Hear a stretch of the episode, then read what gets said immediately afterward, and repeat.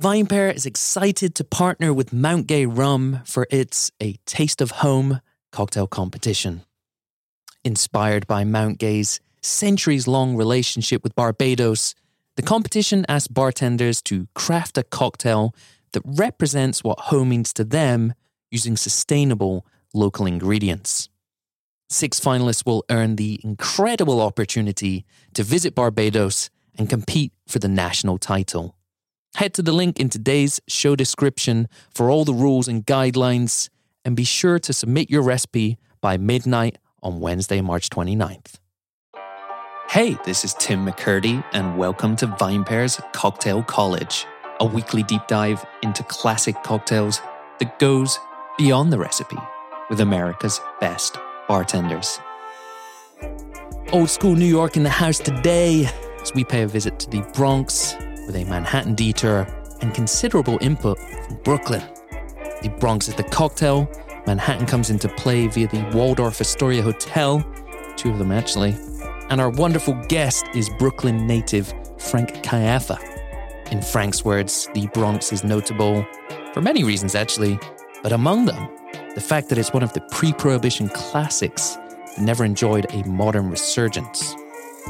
Is that because this drink suffers some kind of identity crisis? Or are there other factors at play? More on that shortly, listener, as well as cameos from cool cats such as Johnny Solon and The Thin Man.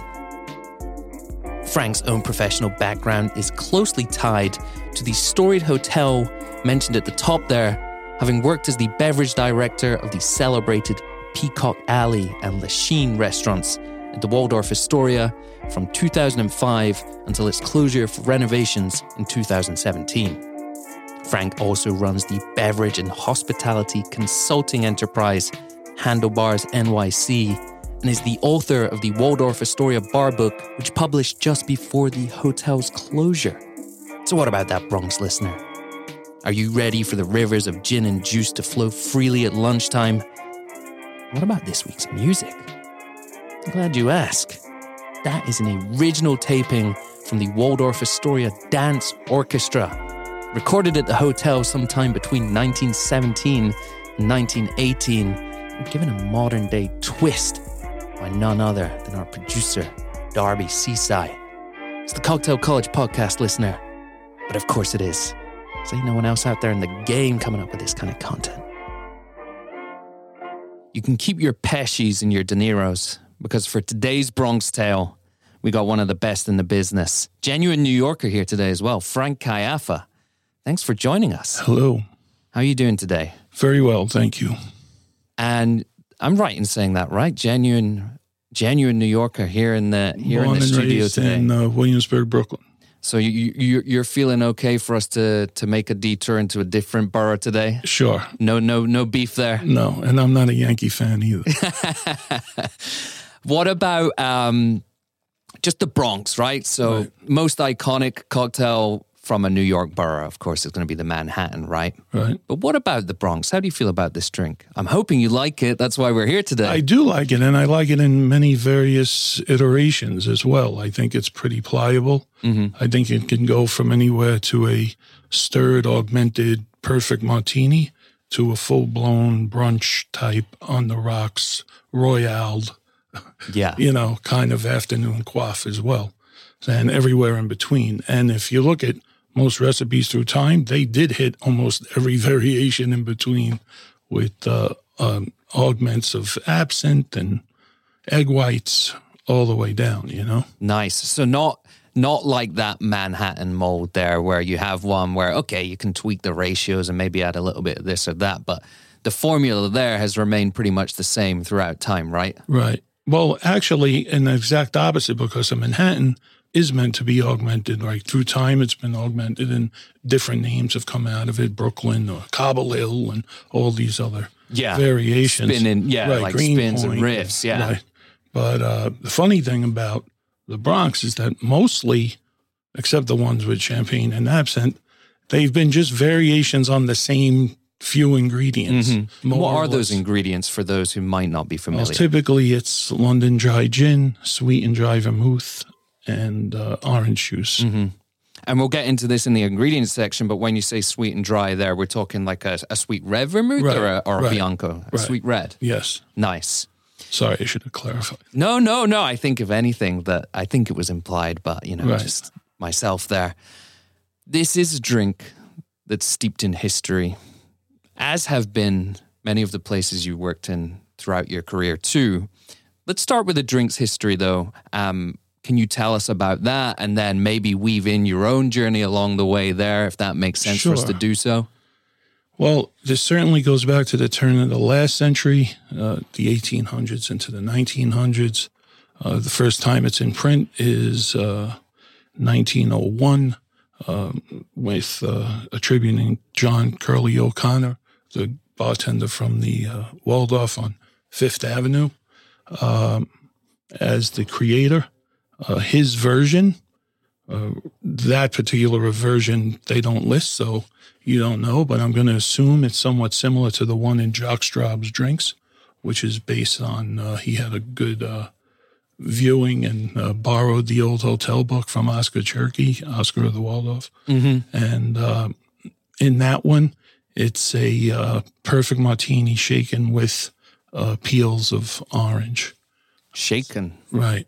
And the peels of orange, again, some people these days uh, maybe want to call that, what is that, the royal shake? I don't know. I don't know. No, yeah, yeah. Get into that. But uh, but it's the, the peels in the peel. tin. Right, the peel. Nice. And were they were they too? Do we know anything? Were they too fussed about the whole shaken versus stirred argument? No, but I would or- argue that when it first shows up in print in uh, William Booth, uh, Cocktail Boothby's book, Mm-hmm. uh, 1908, uh, from 1908, uh, World Drinks and How to Mix Them, um, he just says serve cold. So his is with an actual augmented bar spoon of orange juice, which I tend to like to think, whether I'm wrong or not remains to be seen. But I like to think since it's the only one beside the El Floridita one, which specifies being stirred, it's the only one that you can get away with stirring officially since it doesn't say either way. Yeah. But the rest of them all direct the drink to be shaken. and that's because of that that citrus component there, the orange juice. I yeah. Mm-hmm. would think so, yes. And how much does that, pulling aside from history for a second, how much does that really change the profile of this? Because, you know, you list the first couple of ingredients and like you said, it's like a perfect martini, but then you introduce this this orange juice. Like profile wise, does that really does that shake things up, excuse the pun? It does. Um, I like to me a stirred version with a small augment of peel and or a bar spoon of juice is a great way to go as more of a martini pre-dinner Stiff cocktail, stiffer before- yeah. cocktail. Um, the uh, shaken one with a full ounce of orange juice, if you may, with uh, full doses of vermouths and gin, shaken. It's more in the line of a uh, pleasing afternoon cocktail, I Mm-hmm. would think. Well, a crowd pleaser along the lines of, as uh, I think David Wondrich called it, the Cosmo of its time. Yeah. Right. Absolutely, yeah. It's interesting that you, you start to do those classic gin cocktail roundups in your head or whatnot. Maybe this is just a, a, failing of myself, but the Bronx, again, it really is not one of the first ones that comes to mind. It's often an afterthought, if if even a thought. Right. It's also not looked upon fondly by the modern day bartender or drinker, right? Mm-hmm. It's probably the only major cocktail as popular that never had a heyday post its main heyday. Like the aviation, which is not looked upon kindly right now. Nuh-uh. Again, at least that had a resurgence, right? At the beginning of uh, the aughts, when people started finding maraschino liqueur and all the old ingredients came back. Right. came bring that back in. Those guys. What about? Why do you think that is? Well, the orange juice is definitely a uh, dividing ingredient. You know, to have it, you have to prepare it a la minute. So you have to be prepared to prepare it a la minute, and then to do it for a full bar. You know, uh, that's a challenge, I guess, for some busier bars. And then uh, deciding on w- what it is you want to serve. Do you want to uh, serve something juicier and. And, and then if you go that way, I think there's better cocktails Mm-hmm. to get that point across. Yeah. And and maybe you argue that maybe you could argue that a lot of this, you know, rediscovering drinks and a lot of cocktail making over the past 25 years has been this real kind of pursuit of balance. Right. And for that, we usually turn to what citrus like lemon and lime for the acidity, where the, the orange doesn't quite have that. I don't know. It's weird. It feels like, and I, and I'm not trying to shit on the Bronx here, right? But it, it does feel like a drink with a bit of an identity crisis, right? Kind of resembles a martini, but then we're shaking it. It's got the citrus, but maybe no sweetness to it as well. You're only getting the sweetness from the vermouth, so it's kind of all over the place and Right. never all together. I think for its time, I'll say this: it was innovative, right? It used juice, probably the first one that became popular using juice. Uh, it incorporated fairly new items like vermouth mm-hmm. into the mix.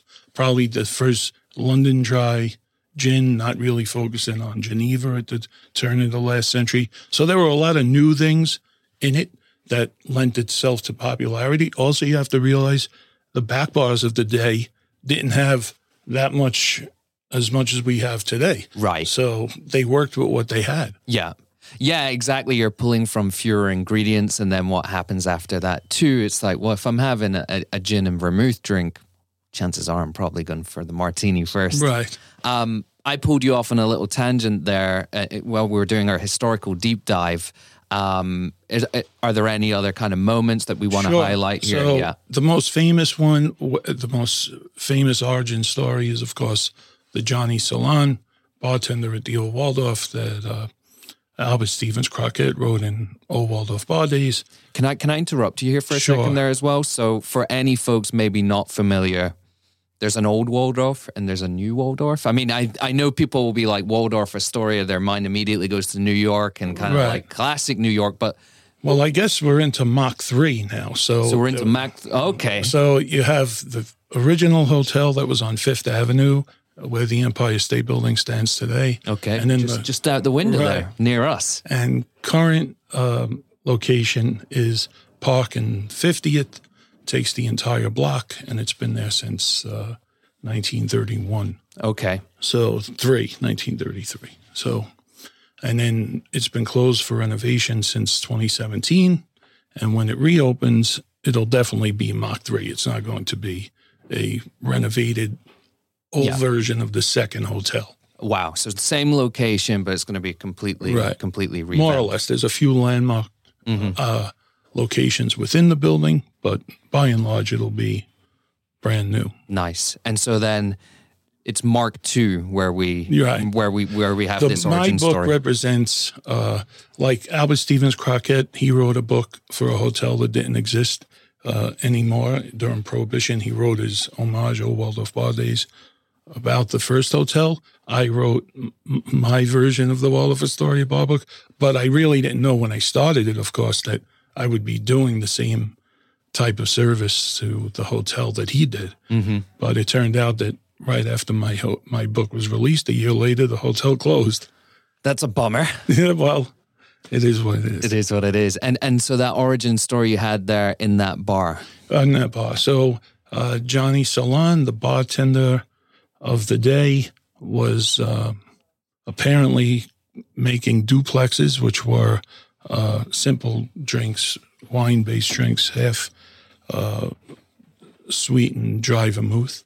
And the lunchtime bartender challenged him to make a new drink. And he did so by adding gin and juice to the duplex, apparently shaking it up, and it became the hottest new thing. He went from less than a case of oranges a day to over three or four cases a day. Wow. So I often say that uh, being around at the time that rivers of gin and juice were flowing at lunchtime must have been uh, some some sight. Snoop Dogg would have enjoyed it.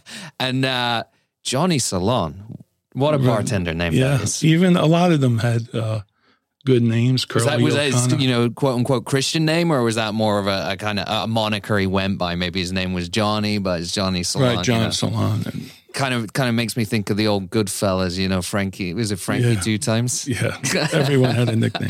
Every one of them had a nickname. I'm gonna go get the papers. Get the papers. Um, where does the story go from there? Well, by the time the new hotel, that hotel opens, it starts immediately falling out of favor. It was a uh, probably a crowd pleaser during Prohibition, as uh, the juice and the vermouths hid flawed uh, gin that was floating around during Prohibition. But uh, it immediately falls out of favor and never reaches its heights again. And that's it. Well, soon after Prohibition, it was in the Thin Man, right? Uh, when he described shaking it to the uh, two beat or samba or whatever it is, uh, going through it all. But uh, yeah, but soon after, that's it, and never to be really reach popularity again.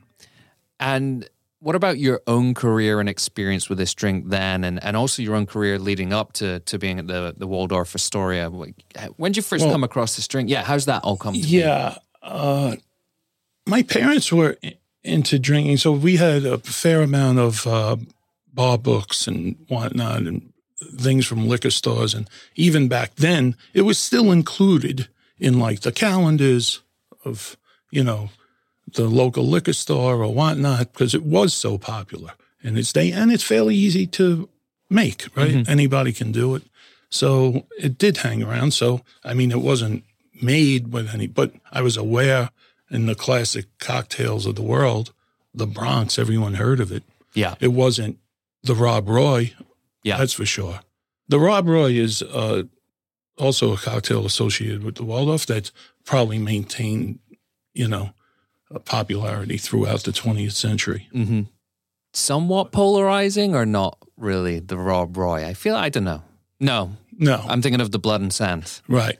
There's Yeah, that's there's another there's a. Scotch cocktail and orange juice as well in that one. Yes. There's a, I still say though I worked on a recipe that I uh, placed in my book, and uh, I think if as long as you don't make the blood and sand equal parts, you're fine. If you lean on the scotch, it's okay. Yeah. I've definitely had good versions in my time, but I've also, yeah, I'm aware of that connotation and there being what, basically two, three scotch cocktails. It's maybe sometimes easy to mix them up. Yeah. And you're, so when did you begin at the, at the Waldorf then? In 2005, uh, actually, uh, Peacock Alley was closed since uh, 9 11. And uh, so, with fanfare, we reopened in 2005. And I tried to wiggle in as many appropriate pre pro cocktails as I could, you know, within reason. Um, I never tried to incorporate the Bronx into the list. Really? Yeah. It was uh, awareness was the big ingredient missing. The uh, from the guests on down, you know, Martinez, no one heard of that No. in 2005. Everything, anything challenging, I placed on the list just for consistency, right? So the whole staff would have uh, a common sto- backstory, a common recipe, Yeah. and be able to tell the guests why these drinks are on the list. hmm So it was fun. That was the fun part of the job, right? Growing along with everyone's awareness of the cocktail. hmm It's interesting. We kind of had this conversation recently with uh, a, a, another guest, Eric Castro, about ebbs and flows and trends in cocktail culture, and you know maybe early aughts being this full on speakeasy style or like pre prohibition classics, right? Rediscovering all of those. Maybe you want to go a little bit further and say stirred boozy drinks. Right. People not taking tiki seriously and then moving into tropical, then experimentation, technology, all this stuff. Keen to hear what do you think? What kind of era are we in at the moment? I mean, I don't see a place these days without a martini on the menu, and it feels like two or three out of every five bars has a martini menu. But what do you think we are like in broader terms? Where are we with cocktails at the moment? What's what's going on? I think it's very dependent on the operation and the concept of the operation. You can have a lot of fun. I think it's more varied than ever. I think you can be as tight to the classics as you want. uh, innovative as you want. I could give examples of each. You could be as fun as you want. Each week there's a new fun place. I think that's important, bringing fun and keeping fun and going out. It all can't be pre-pro, No, exactly. right? Stirred boozy. Because it's you know it's like the old adage about you know why you invest in property. You know they ain't making any more land. They ain't making any more pre-prohibition cocktails, right? Right. They've, they've all happened. They've all. Yes. it's impossible. But so I, to be fair, when let's say when I started at Peacock Alley in 05, um, that's when everyone was delving into these old books. And soon you just simply run out of material. So everyone ran out of material at about the same time. That's when the 70s and uh, Tiki and all Yeah. of that started picking back up because you had to fill the next hole, right? Yeah. Yeah, it's fascinating how it happens. And I guess my the, the other part of that question there was is now the Bronx time. I don't know. Uh, it can be. I think people just have to be a little more adventurous and open minded about it. Yeah. I think you can make variations that are very good. Like I said, I make a in in the old books they call a version with extra juice a jazz, and if you put that on the rocks, there's nothing wrong with it. You know. So you make a classic Bronx build, add another ounce of juice. You could probably build the whole thing in the glass, and everyone's happy. Mm-hmm. You put a touch of champagne on top of that, and it's even better. Yeah, there we go. Yeah, just you know, the subtle maybe one or two other things come into it, and Yeah. and there you go. also, I think a version with the dash of absinthe really lends it the spine Yeah. that it needs. I think that's the most important ingredient that it's missing when most people make Mm-hmm. it. So either by adding uh, peel, maybe with some pith when you shake it or stir it, or orange bitters, is that somehow you can incorporate a spine into it. It becomes a whole other drink. I think that's it. I think that's where when I was talking earlier about this drink slightly being all over the place. It's like, yeah, you need that. Can't describe it better. The the spine of the drink, and even if it's just a small, like the bitters, it's not a, Right. it's not a large addition, but just adding that. Maybe it's like the old seasoning of pepper, as they like to describe it. You know, yeah, It does something. It does something, yeah. And kind of, if you're a wine drinker, you might be familiar with, with the term flabby, right? Like these, you know, they're very loose and yeah, it brings it all together. Is that what, you, is that how you would describe a really well executed version of the Bronx as, as having spine? Like, how else would you describe that? Yes. If I had one, that's what I would expect. If I didn't have one, it's certainly a one and done, right? Mm-hmm. If you have one with a spine, whatever it is, however the bartender decides to make that happen. Uh, I mean, I've done them even with like drops of um, acid phosphate, you know. Tell us about that. What's that? adds the citrus note of a lemon and a lime without the flavor. Mm-hmm. So, kind of like citric and malic acid? Right. Yeah. Okay. So you hit a couple of dashes of that, and it gives that puckering without tasting uh, lemon or lime flavor. You can also just simply add a dash of lemon or lime. Nice. How about we get into the ingredients now, break those Sure. down bit by bit, and starting with with gin, the star of the show. I've made it. I mean, ideally you have it with. Uh, traditionally, you have it with London Dry Gin, but I've made it with Geneva. I've made it with uh, Old Tom. I think Old Tom works well too.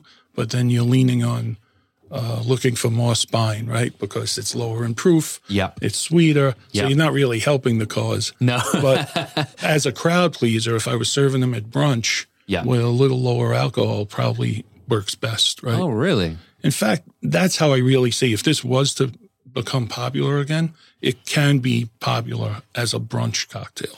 That's a good point. Yeah, that that definitely and I certainly feel like that would appeal to a drinker such as myself where I do like my whatever cocktail I'm having to to have a good presence of spirits. So with that, but you know, yeah. And also, that takes care of the uh, fresh orange juice problem of you're already juicing them for mimosas, I Right. bet. You're just getting through that. and its lasting ability, right? So you don't have to worry about it lasting six or eight hours from four in the afternoon and becoming flabby at the end. Yeah. You're only serving brunch a couple hours. You make as much as you need and call it a day. Done. Nice.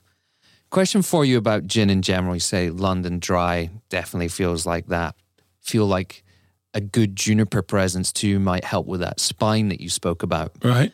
How interested are you in ABV of gin? And I ask that because when we've had people on the show talking about whiskey cocktails, a lot of the time it's like a non negotiable. It's like it has to be 50 proof minimum, uh, 100 proof, sorry, 50% ABV. Do you have a low end for gin when it comes to making cocktails, or are you not really concerned? Is it an afterthought? It's dependent on the cocktail. Okay. For sure. Uh, a martini, well, everybody knows about beefeater, right? Yeah. Lowering its proof. I don't What's think. your take on that, by the way? Not not necessarily good or bad. Say whatever you want, but uh, you know, feel free to. But also, have you noticed the difference yourself? in a tasting, in a blind tasting, there's not that much difference. But I have some old bottles at home, and there's not that much difference. But uh, uh, taste wise, profile, no. Heat, not in the martini, you wouldn't notice a difference, I would think, realistically. Okay. But uh, as far as uh, proof or ABV in gin, uh, 94 is nice. You know, it gives you some room. Even the 86 is Yeah. good. There's depending on what you use it for. I've had some good expressions at 86. Uh, but uh, Navy strength, you know, an ounce of Navy strength in a Bronx would probably take care of everything as well, right? You lower the amount that you put in the drink, but the strength of the gin would mm-hmm. add its spine, right? I love it. I love that idea. And also, I feel like I'm occasionally looking for uses for my Navy strength gin because, you know, I like a strong martini. I, I like a dry martini, but sometimes that, that Navy just doesn't quite hit right with it. It's it's too much or yeah. Well, they're also drier, right? From whatever it is, that maybe it's the alcohol or Yeah. the botanicals they use. So you have to face that. That's why they're good in cocktails. Yeah. As a layered portion of the whole mix, as And opposed to the star, Mm-hmm. which I think in a Bronx, the especially uh, in a Bronx type cocktail, the gin is the star. So you want Mm-hmm. to make sure you. And do you have a preference on uh, on a London Dry or a Navy? You personally, just as a Only brand wise, I, if I had to, I would say Tanqueray only because there's a citrus note already going on, so it kind of meets it halfway. So nothing's really battling. But like you said, having a more juniper forward gin might, you know, prop it up as well. yeah, I feel like a, a Junipero might be a good one Right. for yes. this one. Yeah, I was thinking that too. Yeah, yeah, it's a real good one. Um, underutilized, and what was it as well? I think Phil Ward comes up a lot on this podcast because he's never going to come in the studio. I was down there recently, Long Island Bar. He was saying very, very good last word gin, Junipero. Haven't tried it myself, No, um, but I'm not really a fan of the last word. It's No? uh, one of the classics I didn't even include in uh, my book. why is that? What's what's going on know. there? I don't know. I just never liked it. Every iteration I tried see tinkering with it, Mm-hmm. uh, just never liked. Uh, there's better uses for chartreuse, green chartreuse. I think. Uh, It's funny. Well, this was a topic again of uh, of a recent episode, and we were talking about that last. don't come at well me, being- folks.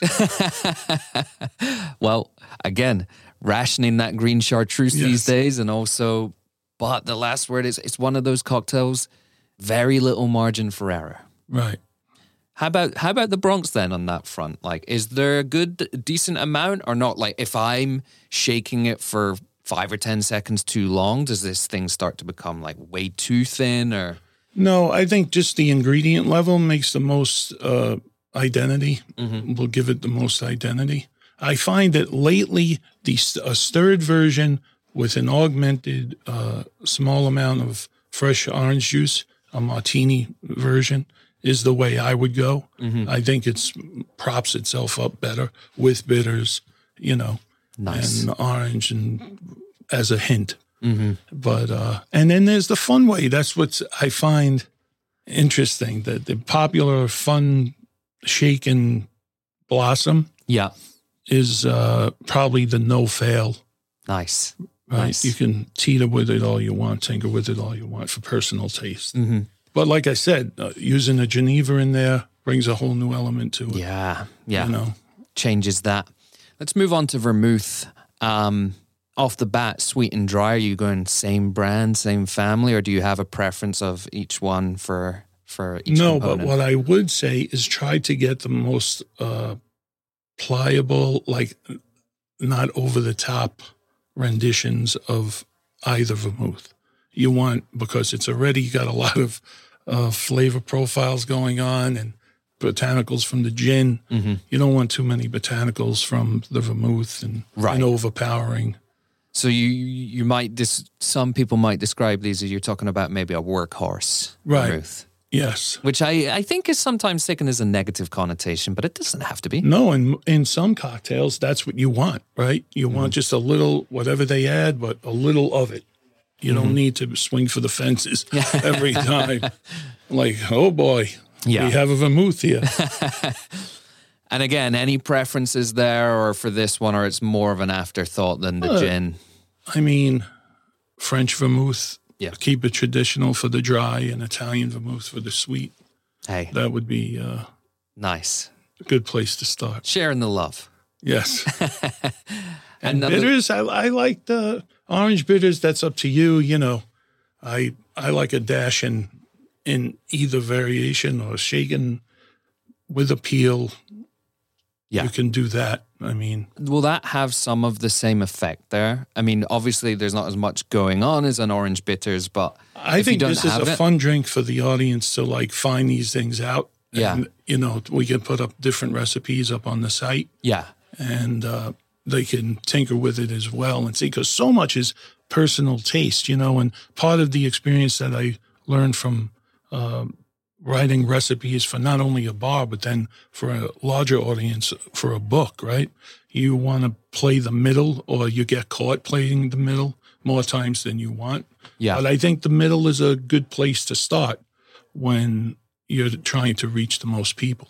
And I think you're you're doing such a great job today of also talking about like here's where you can go with this and here's where that's going to take you to, right? If you're doing the stirred version versus the shaken and this is what the bitters is going to bring, like yeah, start with it. Start with maybe a classic version or not. There's but- also an old caipirinha type, you know, where you muddle the uh, orange peel, like in a caipirinha. You can't see this listener, but my eyebrows are just raising here. I'm like, okay, tell me about this caipirinha style it's the Bronx. same, only you start with muddling the peel of the orange, building it, you know, adding the ingredients, shaking that, and then you have a new cocktail. But I, I gotta try that. I, I like the sound of that. That's that's Yeah. fun. orange Julius, and you're and and just orange juice. I mean, we we've covered it a few times, you know, over this episode, but you're juicing it fresh. fresh is the way to go. I mean, You're without a doubt. But you would, but for lemon and lime, you would uh, prep a bit beforehand, or are you going fresh, fresh with everything? if it was a menu item, if it was on a brunch menu, Yeah. I would uh, batch in advance for sure, a Yeah. or two. I mean, you only need an ounce Yeah, at the most in most renditions. So, Mm-hmm. I mean, a, a quart of orange juice will Mm-hmm. go a long way. And I, I asked that as well because there are certain schools of thought. Of course, you know, we're all familiar with fresh is best versus right packaged, right? Uh, but then there do become certain schools of thought of where's the peak for lemon or lime juice and how long does it last? And I think we spoke about this off air actually, where I was like, part of what I love about having these conversations is it's getting to see each bartender's approach to things too, because there's only so much you can rely on science for.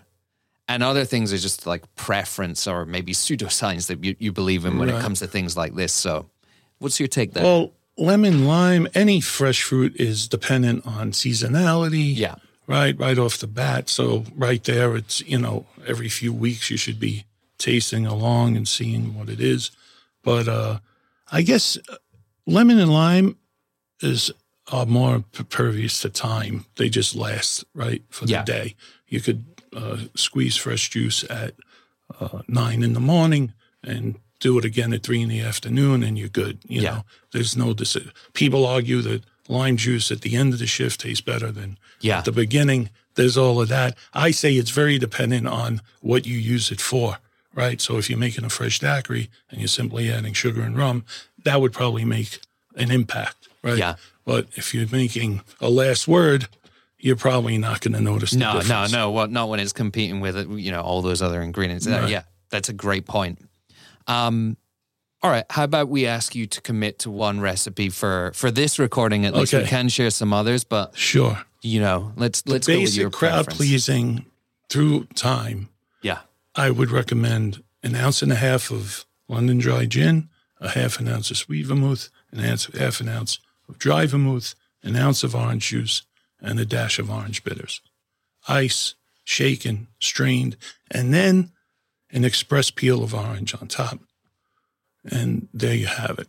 Your classic nice. Bronx cocktail. Press and discard, or I lately I've been expressing and discarding, but you know, in a restaurant Yeah. setting, you might want to leave it. Mm-hmm. and what's your preferred glassware for this? Cocktail glass, uh, Nick and Nora would be great Nick of its Nora. time, or a um, vintage Nice. set Mm-hmm. like your grandmother's. uh, Actually, I think some of the some of the stuff in my collection might be even older than that. You know, it's it's wild. Um, talking about pseudoscience, do you do you buy into this? Nick and Nora glass is going to stay slightly colder than a coupe glass. You buying into that? No, I tell you, I tell you when I'm not. Not when it's 95 degrees outside on Fifth Avenue. right. I think uh, where you hold the glass is the most important thing. Yeah. Yes, I see. Cup the glass, it's over, right? Soon enough. But if you're holding it by the stem, they're fine. And also, this being what I'm trying to do the mental addition here. It seems like slightly more than three ounces, maybe not. Or, or are you What getting three? four? Uh, oh, three and a half. But yeah, It's a weird build. Yeah, I yeah. tried to make it go four because sours or yeah, type blossoms, I like to have a four ounce build, and stirred, I like to have a three ounce build. Mm-hmm. yeah. But this drink was virtually impossible. It's better just to make it a three and a half ounce. Mm-hmm. You know, Obviously, there's a glassware component to this question, but what is that to do with? Like, why? How do we land upon the the three ounce and the four ounce bill? Right? Like, why why did three become the magic number for the for the martinis and the and the Manhattans? you could know? argue that pre-prohibition cocktails were actually smaller, right? Even smaller than the old that. wine glass measurement Right, that we're not quite sure. So a lot of drinks maybe came in at two and a half. But in order to somehow meet the middle from the 80s, uh, you know, fishbowl amounts of booze, I, uh, I think that three ounce landed as a fair amount of spirit to have in a sensible amount of time That's a good point. and before going warm Yeah. and being able to drink it at its maximum deliciousness. From a sobriety perspective as well, right? Right. Like, you know, you want to have at least two cocktails. you know, chances are, Right. right, you have one, you want to have another, or or maybe. be able to have a glass of wine as exactly. well. Right? Exactly. It's a segue. Yeah. What about this? Sorry, I'm just getting you off on all topics here today. No, and also this? I, I like the idea that uh, sours are like four ounces only because people tend to drink those faster in larger gulps, right? yeah, So it still buys time for the floor to get another round of drinks out while they're, you know, smart. Quickly downing these cosmopolitans. Um, I was going to ask you about one final trend here, though, on on that front. This this trend of mini cocktails we're seeing at the moment. Is something you come across? Yes, I tried. I tried doing it Peacock Alley actually when we first opened. I did samples. That's how a lot of these variations came about. So Yeah. I had, uh, let's say, a dessert one, for instance, comes to mind. So I would have a classic grasshopper and then an augmented my version of them. But uh, what I found was people were just ordering the new one. So I said, why even? Uh, I, you know, I trained the staff well enough for them to know where the original was Yeah. came from. We had a house recipe book, and if people wanted it, they can have it. But nothing inspires sales uh, post theater like a green, milky cocktail with uh, chocolate shavings on top. Oh my god! I'll have one of those. What a drink! We just had a we just had our uh, VinePair staff party recently, our holiday party recently, and finished the the night with a round of mini grasshoppers, and it's just Right. It's a great way to top Yes, things off. that's a good one. But they are labor intensive. If your bar is very busy, you know, I mean, I guess there's batching you can do.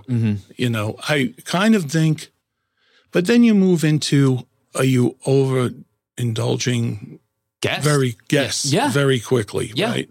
So even if you gave two ounce pours, you want to give a fair shake. They are paying for them, even priced accordingly. You'd Mm-hmm. Yeah. still have to give uh, at least six ounces, right? It's an interesting concept And then that you talk about, yeah. And then are they staying cold enough Yeah. as well? You know, Yeah. Ma- I, I, it's not one for me. And and again, the only other thing, my my, you know, the wheels are going up here, the cogs are turning. I'm thinking, well, you know, we've seen with with wine and craft beer in recent years where people have had to say, hey, have a little pour of this to say maybe you might like this more than your macro lager, right? Right. This is a different type of beer. So the mini cocktail, maybe it works from a point of view of like, well, you can't make someone a sample of a cocktail. right? They either Well- like it or they don't. I do like the idea if you have a house cocktail, like we had the Peacock at Peacock Alley, and you greeted them or you gave it to them gratis Oh, nice. as a welcome gift or an amuse to the bar kind of thing. That works. Mm-hmm. I right? like that. That's a nice Two idea. ounces, cold. Here you go. Get the ball rolling. Everyone likes something on the house. You feel like you're winning. Yes. You feel like you got one over already. All right, then, Frank, any final thoughts on the Bronx before we move into the next section of the show? no, try them, folks. Try them. That's my. Uh, Try them. Don't be afraid. And hey, definitely better than a mimosa at brunch, right? Better use absolutely. of orange juice. Yes. try them on the rocks too. Yeah, nice. All right, then, let's hit you. Let's hit you with the five weekly questions to finish the show here. Beginning Okay. with number one. Hit me. What style or category of spirit typically enjoys the most real estate on your back bar? Now, that could be in a professional setting or that can be at home. Up to you. Either or, it's probably gin and whiskey Mm-hmm. of some kind. You know, I think they are varied enough flavor profiles within those two categories for you to really Mm-hmm. expand and uh, turn people on to new things. Mm-hmm. Uh, years ago, I would probably not include agave, but today you would have that as well, right? Mm-hmm. So, I mean, Agave, Yeah. you, yeah. If you don't, if you don't have that, you're leaving money on the table Right. these days, right? No, I mean a varied. Uh, Oh, right. Oh, the- are- the massive You vari- can Yeah, have yeah, more, yeah, yeah. Right. Years Sure. ago, that wasn't the case, Mm-hmm. but now for sure. I mean, I would definitely include a large. On the gin front, what's the last new? This is part B of the question here. it's not on the prep list. What's the last new or interesting gin you had that it could either be a London Dry, but I mean, London Dry is pretty well covered. But what's the last one you had that you're like, all right, this is this is really cool. This is something different that I haven't tried before, but still also feels like gin. You know what I mean? Some of these new gins, they don't really feel like gin. I had they sent the uh, folks at Blue Coat send the barrel aged gin Mm-hmm. that I thought was very interesting and uh, would work great in the Bronx, right? Because then that adds the spine, right? Mm-hmm. And uh, also a Martinez as well. Mm-hmm. But uh, barrel aged gin uh, came a long way. We used to have to do it ourselves. I used to buy barrels from uh, upstate at Tuthilltown Mm-hmm. and fill it with uh, Jeez. New York Distilling gin, Yeah. f- the full barrel, and aged them ourselves, buy a pallet of gin and put them back in the bottle, and that's how we made the House Martinez. That's crazy. But now there's brands that do it. So Mm-hmm. That that that Bluecoat there, their their Yeah. standard gin. I like that. I, I I um made a recent batch of martinis with that for the uh for the Super Bowl. Sadly, that didn't go down so well for the. I thought I was back in Philly there with that one, but uh, it's the second time in two weeks that I've just given a dig to the to the Eagles. I thought the Philly uh, Eagles were going to win. I, I thought it was a good game. It was a Yeah. good Super Bowl, right? By the Right. way, not that this is a sports podcast, but Right. like Action to the end. It was. It was good. Uh, all right, then. Question number two. Which ingredient or tool do you believe to be the most undervalued in a bartender's arsenal? Uh, without thinking too much, I'll let you know what came to my mind, which is hospitality. I think uh, all this aside, and it's great to know the history of cocktails, and it's great to know what you're serving in your particular establishment.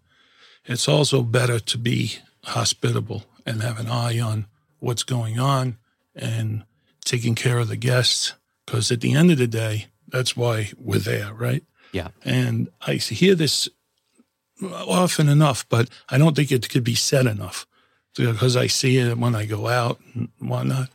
Uh, also, it's nice to have friends come visit your bar, but they're not your main reason for being there. I see that a lot going Yeah. on, a little clubbiness that Yeah. could be down ticked a little bit, I hear you. Uh, I've seen it. right? Yeah. uh, in establishments where guests are paying. Uh, so I think that's important. And uh, what who said that the uh, drinks are free? People pay for the hospitality. Uh, I like that line a lot. I like it too. Yes, and especially uh, you know we all have that that perspective from the pandemic recently right. Right. i mean a lot of people learned to make cocktails during that time but either way like we could drink during the pandemic but Right. the thing we realized what we missed if we didn't beforehand right. The crowd being about, being serviced properly. having someone take care of you after right A long, long day, at work nothing better right. question number three what's the most important piece of advice you've received while working in this industry I guess that uh, came to mind. Like I was told, I don't know if it was Gary Regan or somebody said uh, the drinks are free. People pay for the hospitality. I always keep that in mind. And uh, you know, if the the old people out there will laugh, time to lean, time to time, to clean. oh Uh, the classics. Oh, it is a classic. And you know what? I used to hate it when I worked in kitchens and that, you know, one of those got thrown your way. You were like, you, you were guilty of it. And it was like, damn, yeah. I just heard a million eye rolls out there. it's true though. you know, it might be cliched, but it's, it's a cliche for a reason. Question number four. If you could only visit one last bar in your life, what would it be? The nearest one. really. I don't I think what I would order would be based on what the nearest bar had, Okay. right? If it was lucky enough to be in a fine establishment, I'd order something a little wilder. Mm-hmm. But at the end of the day, uh, the last one would be the nearest one. Mm-hmm. Is that you then answering the next question here for me as well too? No, no, no, no. Okay, I was going to say because the last question here we have is you if you knew that the next cocktail you drank was going to be your last, what would you order or make? Well, that I would just direct them uh, five to one martini. Five to one. Sure, six Nice. to one, even depending on if it was my last one or not, I or second to last one. Frank, you're making me feel good here because I, I sometimes the way I make a martini at home and the way I ask bartenders, this this trend of 50-50s or wetter martinis makes me feel like, guys, this is just how I take it. I don't want to feel like I'm a, you know, a, Lush. yeah, but that's But how I like it. I'll say this. I feel like the 50-50 is an original, you know, rendition of Yeah. a martini, and that's fine. But uh, I feel like I grew up on a drier version, Yeah. and that's what I need to fill that hole, fill that cavity when I want a martini. Yeah. If I wanted something lighter, I would order something lighter. yeah, to me, the the talk about not being fish nor fowl, I think the 50-50 martini is uh, neither fish nor fowl. Mm-hmm. Like the better the vermouth, you'd want some kind of vermouth on the rocks, right? Yeah. The better the gin, give me more gin. I'm not getting it all with the vermouth. yeah, Like I said, I, I, you can have a 50-50 martini. yeah. I think it's essential in a 50-50 martini to have bitters of some Yeah. kind because that has no spine then. Mm-hmm. Maybe pick up yourself a bottle of the Groffs before that goes out. We're not sure whether Dales is Dales is hanging on there, and we did have him on there for that one. So check that one out, listener, if you haven't heard that. But yeah, Dale DeGroff's bitters. If you didn't hear it there, stock up while you can. All right then, Frank. Well, thank you so much for your time today. Thanks for joining us on the show. Any final thoughts, just yourself? Uh, no, this was great. And uh, if we could think of something cool to do again, I'm down. Always. All right. Cheers. Okay, I know what you're thinking, folks. That was a lot of info. But here's the good news every single episode of VinePair's Cocktail College is published on vinepair.com as a transcript. So you can check it out there all over again. If you enjoy listening to the show anywhere near as much as we enjoy making it, go ahead and hit subscribe. And please leave a rating or review wherever you get your podcasts, whether that's Apple, Spotify, or Stitcher. And please tell your friends. Now for the credits. Cocktail College is recorded in New York City and produced by myself and Darby Cicci, who also composed our awesome theme music. Just give that a listen, folks. I also want to give a huge shout out to everyone on the VinePair team, especially co founders Adam Teeter and Josh Malin, editor in chief Joanna Sciarrino, and art director Daniel Grinberg, designed our killer logo. Finally, thank you, listener, for making it this far and for giving this whole thing a purpose. Until next time. VinePair is excited to partner with Mount Gay Rum for its A Taste of Home cocktail competition.